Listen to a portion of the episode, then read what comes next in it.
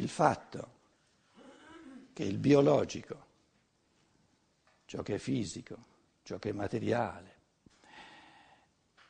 sia più forte, più causante, più reale, più determinante, e che ciò che avviene nella coscienza è un risultato, difatti, in gran parte risultato di ciò che avviene nel biologico, non è una teoria sbagliata. Per l'uomo d'oggi è una verità, non dico al 100%, ma in grandissima parte. Cioè il materialismo consiste proprio nel fatto che per l'uomo d'oggi, 1000 anni fa non era così, ma per l'uomo d'oggi normale è proprio così, che il biologico, è molto di più il biologico a decidere ciò che avviene nel suo pensiero che non l'opposto. Per esempio, un esempio fondamentale di ciò che avviene nel biologico è la percezione. Cos'è il fenomeno di percezione? È il modo in cui il mondo esterno, chiamatelo come volete, attraverso le porte dei sensi mette in moto dei processi nel cervello. E non mi dite che per l'uomo d'oggi normale le rappresentazioni che si fa non siano quasi in tutto e per tutto determinate dalle percezioni. E le percezioni è un fattore neurosensoriale. Neurosensoriale. I sensi percepiscono e portano al cervello. Il cervello elabora e lì salta fuori automaticamente come effetto l'immagine, la rappresentazione, eccetera, eccetera, eccetera. Quando uno sta seduto davanti alla televisione, a Monaco con un biermaß, un litro di birra, no? Bella poltrona davanti alla televisione. Ditemi voi che ciò che avviene nel suo processo di pensiero è pura creazione, assolutamente libera, individuale del suo spirito.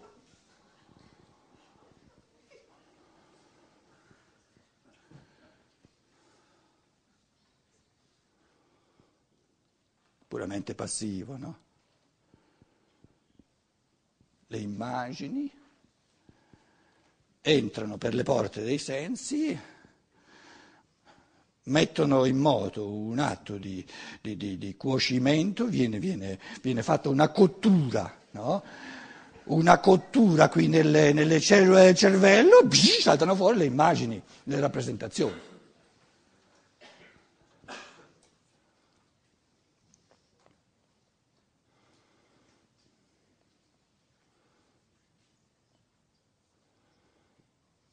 Questa passività, questa cattività dello spirito nei confronti della materia, questo è l'inferno dello spirito umano. Perché inferno? La mia definizione di inferno è omissione di libertà. Un inferno più grosso, più pulito, non esiste secondo me. E qui sto parlando della prima sfera dell'omissione di ciò che è libero, che è quella del pensiero. Poi scenderò sulla seconda sfera, quella del cuore, quella delle azioni. Quindi l'alternativa tra inferno e paradiso riguardo al pensiero, riguardo alla coscienza, è che hai due possibilità fondamentali. Puoi vivere in inferno. E l'inferno è quando tu ti senti come spirito pensatore, puro effetto del biologico. Peggio, proprio non si può vivere.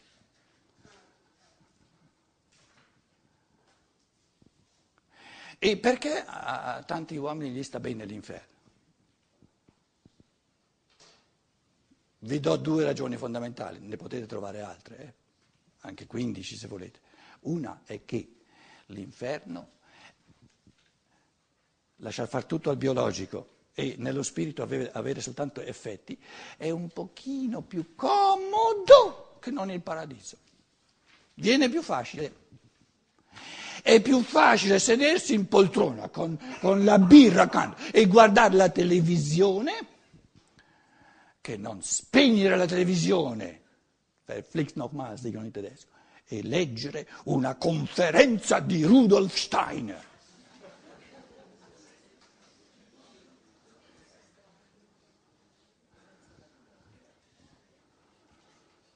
Allora, la persona normale dice, guarda la televisione, interessante, interessante, interessante. È interessante perché non c'è niente da fare, perché sei bello, bello comodo. No. Perché è difficile leggere una conferenza di Steiner? Mica è vero, mica è vero, mica è vero. Per me è molto più interessante una conferenza di Steiner che non le bagionate della televisione, scusate. Chi dice che è più interessante la televisione? Quindi il secondo motivo che vi do, per cui la maggior parte delle persone conosce solo questo inferno della coscienza, che essere puro passivi, puro non creativi, non c'è l'esperienza della libertà, è che il vivere in paradiso nel pensare, essere creatori, la maggior parte della gente non sa dove sta di strada, non lo conosce. Questo è un secondo motivo. Proprio no. Ma certe volte io mi scaldo anche in Germania, ma tanta gente dice non capisce neanche di che si sta parlando. Perché il concetto che, prima di tutto, questa realtà dello spirito, già non capisce che questa è una realtà, non riesce a capire, ma come può essere una realtà se è soltanto effetto, no, un essudato di ciò che avviene nel biologico? Poi addirittura che questo qui potrebbe venire attivato talmente che porta giù gli effetti, no? Perché questo corpo qui, questa struttura del cervello, chi l'ha costruita? Il tuo spirito, ancora prima di nascere, si è proposto di costruire un corpo di tipo italiano, che andasse bene per il linguaggio italiano, eccetera, eccetera. Il tuo spirito l'ha costruito, qui è la causa, qui è l'effetto.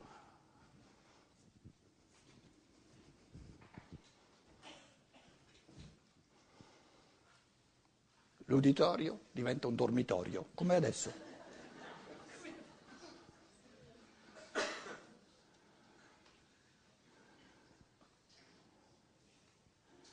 Quindi si comprende subito perché è più facile vivere nell'inferno che non nel paradiso del pensare, perché è più facile. E il secondo motivo che vi ho dato, questo tipo di paradiso, la maggior parte delle persone non capisce neanche di che si sta parlando.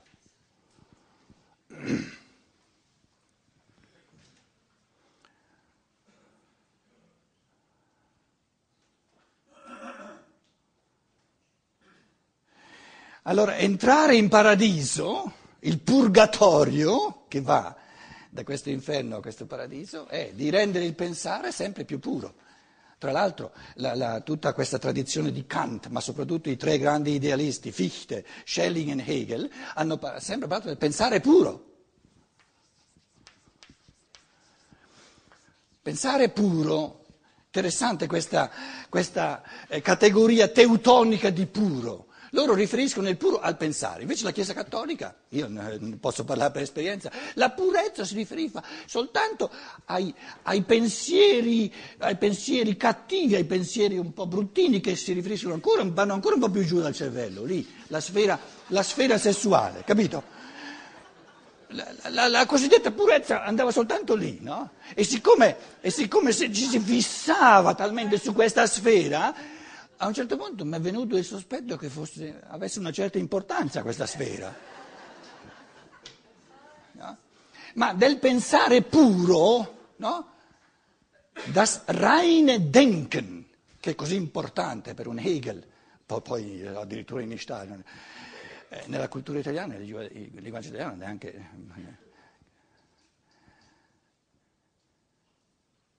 E cos'è il pensare puro? Diventa puro? Diventando pura causa, diventando creatore. E tutto ciò non si lascia inquinare da nessuna, diciamo, neanche una concausa da parte da sotto. Perché un pensare che diventa effetto è un pensare impuro.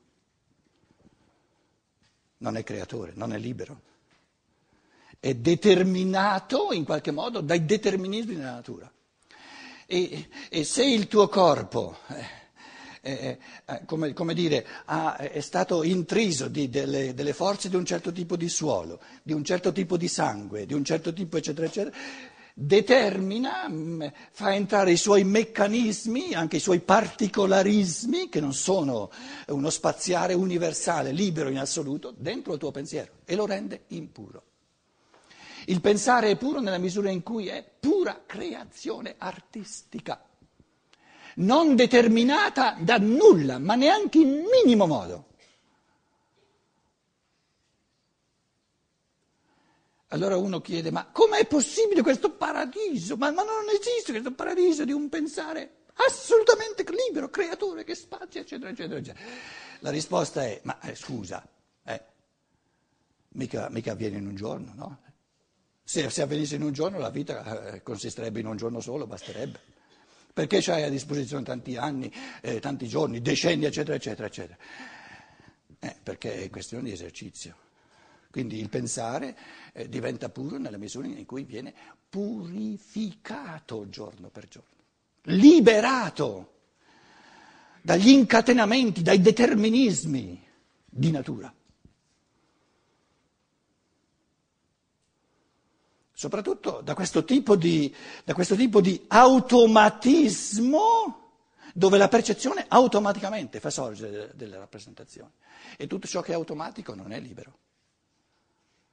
E se noi riflettiamo su quanto è automatico nel nostro pensare, ci rendiamo conto che è altro che il paradiso del pensare puro.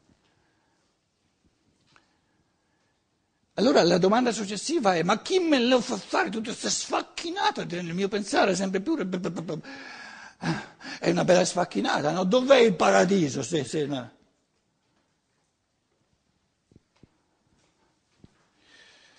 E allora quell'altro ti dice, no, tutti quelli che ci hanno provato dicono altro che sfacchinata, da gioia, da gioia, da gioia, da gioia, questo è il paradiso.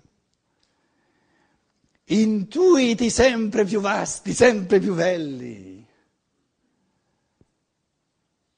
Sarebbe come il pittore, Michelangelo, Raffaello, Michelangelo maggiormente scultore. Lui da artista sa che il paradiso dell'artista è il godimento di essere creatore. L'altro che insomma, il discepolino che insomma, ancora non conosce questo tipo di paradiso dell'artista creatore che si gode il creare, vede solo la sfacchinata di tutti sti colori che vanno, della tecnica che va in pratica, eccetera, eccetera, e chiede a Michelangelo, chiede a Raffaello, oh, ma chi me la fa fare tutta questa sfacchinata? E Raffaello, Michelangelo dice, guarda che finché tu vivi questa faccenda come una sfacchinata, sei un povero diavolo. E il diavolo dove vive? Nell'inferno. Il linguaggio è pieno di genialità. Quando è che l'essere umano è un povero diavolo? Tra l'altro un povero diavolo, non sono mai stati diavoli ricchi. Perché sono angeli. Quando è che uno è un povero diavolo? Quando vive nell'inferno. Ma l'inferno sono le omissioni e la sua poltroneria, quindi l'unico tipo di inferno che c'è è la poltroneria. E per fortuna è un inferno, perché se la poltroneria ci rendesse felici,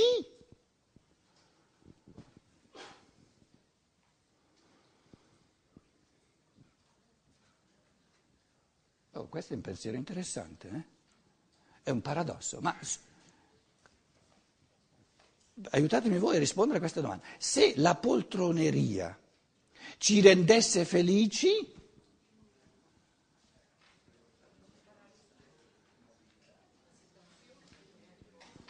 no, non torna più nessun conto, cioè stiamo facendo una specie di alternativa alla natura umana. Allora non parleremmo più dell'uomo, ma parleremmo di una chimera che non esiste. Finché stiamo parlando dell'uomo lo sappiamo che c'è soltanto un tipo di uomo ed è nella sua natura che se poltrisce non può essere felice.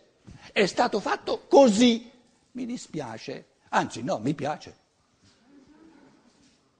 Quindi l'essere umano è stato, siccome è l'opera di un artista sommo, perché il Padre Eterno chiamarlo Padre Eterno, insomma, è una cosa un po' borghese, un po' miserella, no? Perché essere padre non è che ci vuole un grande sforzo, essere madre già un po' di più, perché il padre è lì una pistolata, però la madre se lo piglia per 9 mesi, capito? Quindi che noi lo chiamiamo il Padre Eterno non è che gli facciamo un grosso complimento, ma...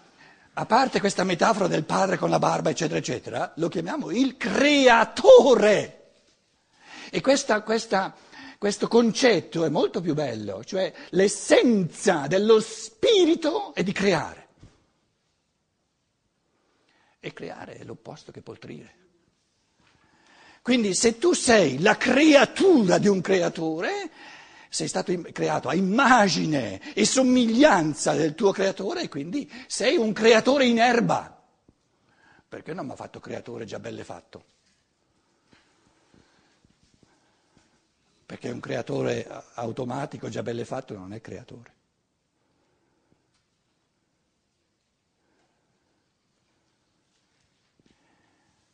L'essenza del creare non è ciò che si è creato. L'essenza del creare non è il creato, ma è il creare, l'attività pura di escogitare, creare mondi nuovi.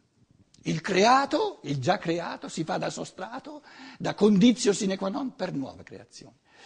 E questo risvolto verbale di attività del creare, quindi non il creato, ma il creare, l'attività pura, che è pura gioia, che è pura realizzazione dello spirito creatore, che è il creare in quanto attività, riferito al pensare, in italiano... Il pensare, noi diciamo il pensiero.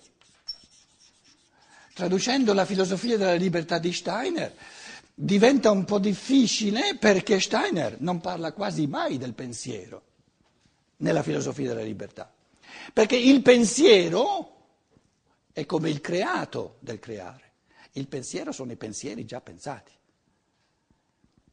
E ciò di cui la filosofia della libertà parla non è il pensiero, ma è l'attività pura, artistica, creatrice, individuale del pensare come attività.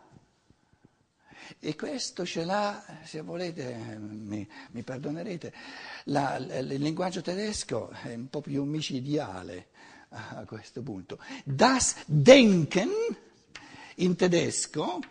Non è soltanto il pensare, ma in primo piano è il pensare in quanto attività, non è il pensiero, ma il pensare.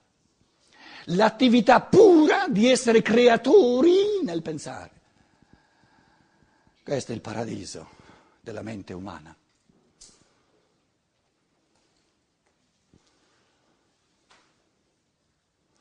Fatti non foste a viver come bruti, ma per seguir virtude e conoscenza. Il bruto è l'animale. Ma ve l'ho detto all'inizio che sapete tutti la Divina Commedia a memoria. Il bruto, qual è l'essenza dell'animale? È che l'animale ha rappresentazioni, non ha la capacità pensante di esprimerle con la parola, ma l'animale ha rappresentazioni nel suo corpo astrale, direbbe la scienza dello spirito, che poi è l'anima dell'animale.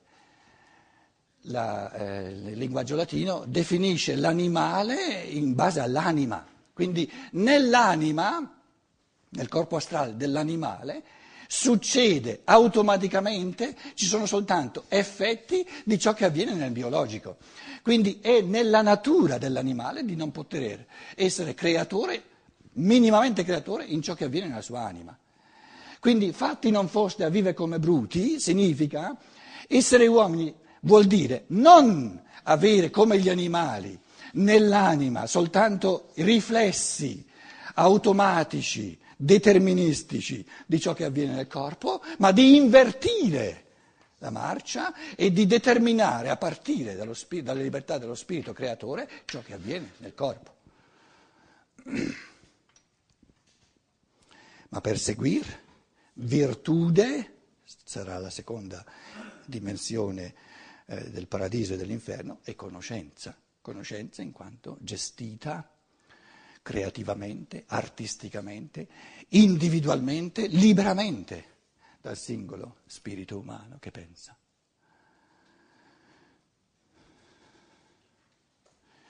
In fondo questo grande impulso o proposta di paradiso del pensare della mente umana che è questa scienza dello spirito di Rudolf Steiner, io la capisco così, per me questa scienza dello spirito di Rudolf Steiner è meno importante per i suoi contenuti, anche se tanti cultori di questa scienza dello spirito vanno in brodo di giuggiole sui contenuti esoterici di Steiner, a me personalmente mi interessano di meno, che non fare di questa cosiddetta scienza dello spirito uno strumentario, una scuola, una pedagogia per diventare nel pensare sempre più artistici. Perché lì c'è molta più gioia, ma che mi importa credere al Rudolf Steiner, questi bei dogmi che questo tizio è la reincarnazione di quell'altro tizio e poi la reincarnazione di quell'altra tizia, eccetera, eccetera, eccetera. Ma che cosa ne ho io? La borghesia moderna è fatta di culto della persona. E perché si fa il culto della persona? Perché è più scomodo diventare una persona, perché diventare una persona lo può ognuno. Quindi in un certo senso questa scienza dello spirito è il superamento della borghesia e mette al centro l'uguaglianza di tutti gli esseri umani in quanto potenzialmente creatori nel loro spirito, e l'attualizzazione di questa potenzialità è lasciata ugualmente ad ognuno.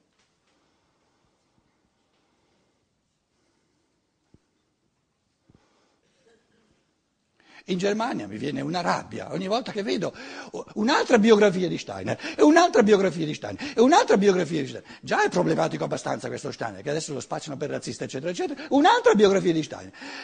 L'editrice del quotidiano, negli ultimi tempi, 3 biografie di Steiner. E io dico, ma fissarsi sulla sua persona è proprio fare l'opposto di ciò che questa scienza dello spirito vuol dire. Non si tratta di Steiner, che lui è più bravo, eccetera, eccetera, allora io credo a lui, lo ammiro, eccetera, eccetera. Abbiamo millenni di fede alle spalle. Io ho lasciato la Chiesa Cattolica, sono stufo di credere. E adesso vogliamo andare a credere a Rudolf Steiner. E se Rudolf Steiner esiste da qualche parte, o è scarnato o incarnato, poveretto, se la deve passare bruttina a vedere che i suoi cosiddetti seguaci, invece di mettere in primo piano questo cammino del pensiero offerto a ognuno, che gli fa l'esperienza di diventare lui un paradiso di spirito creatore, fanno una biografia di Steiner dopo l'altra, in modo da fare gli inchini al guru. Oppure adesso per rendere Rudolf Steiner appetibile, Rudolf Steiner non è digeribile dalla cultura che abbiamo, non è digeribile, è alternativo in assoluto.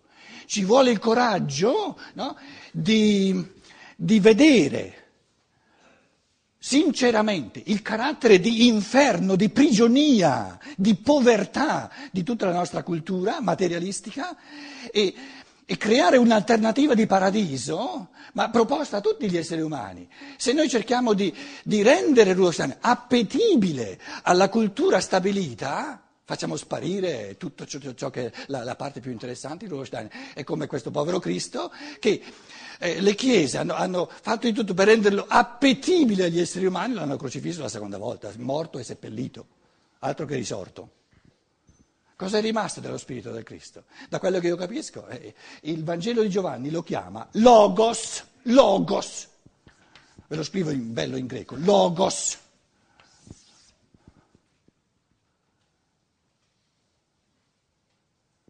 Traducete in italiano, Logos. Il pensare come attività pura, creatrice. Quello è il nome di questo povero Cristo. ucciso 2000 anni fa e poi culturalmente messo seppellito, capito, nel corso di 2000 anni.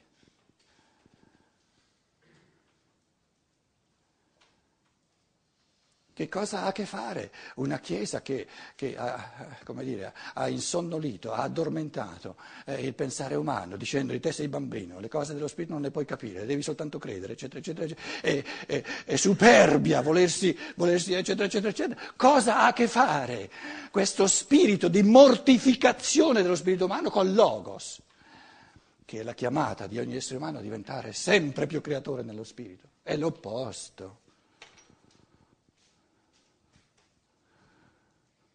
E a Roma è nata la Santa Sede, sulla sede ci si siede e perciò non si è camminati. Non è santo il seduto sulla sedia, no, la sede, porta nulla chi ci siede, porta nulla chi è seduto sopra, porta nulla se è polacco o tedesco, capito? L'importante è la sede, in modo che uno si siede e perciò non si è camminati.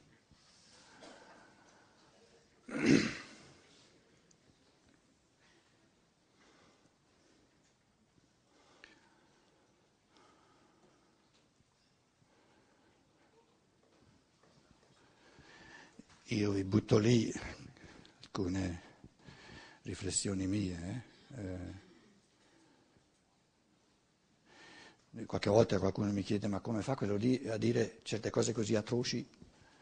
Come ha fatto a mantenere illesa la sua pelle fino adesso? Beh, un motivo è che sono così magro, le pallottole sono andate a destra e a sinistra. L'altro motivo è che proprio non c'ho nulla da perdere, sono disposto ad andare in quell'altro paradiso già oggi se è nel mio karma, non è che pensiamo a Socrate, io l'ho amato da sempre, anche perché la mia maieutica è un po' socratica, no? Questi giovincelli piangevano, basta leggere il Fedone, basta leggere l'Apologia di Socrate, in Platone, testi bellissimi, e lui diceva: ma siete matti, ma oh! Ma da sempre stiamo facendo filosofia, amore alla sapienza, filosofia, amore alla sapienza.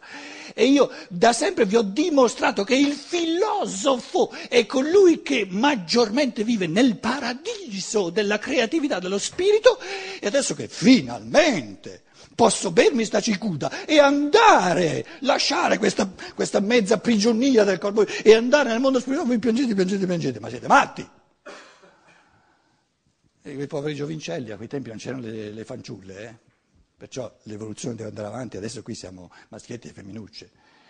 Al tempo dei Greci il cervello femminile non era ancora in grado di...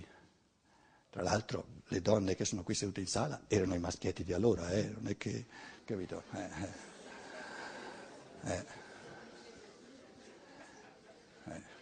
Non crediate mica che... E invece i maschietti qui in sala sono le femminucce di allora che devono recuperare un pochino.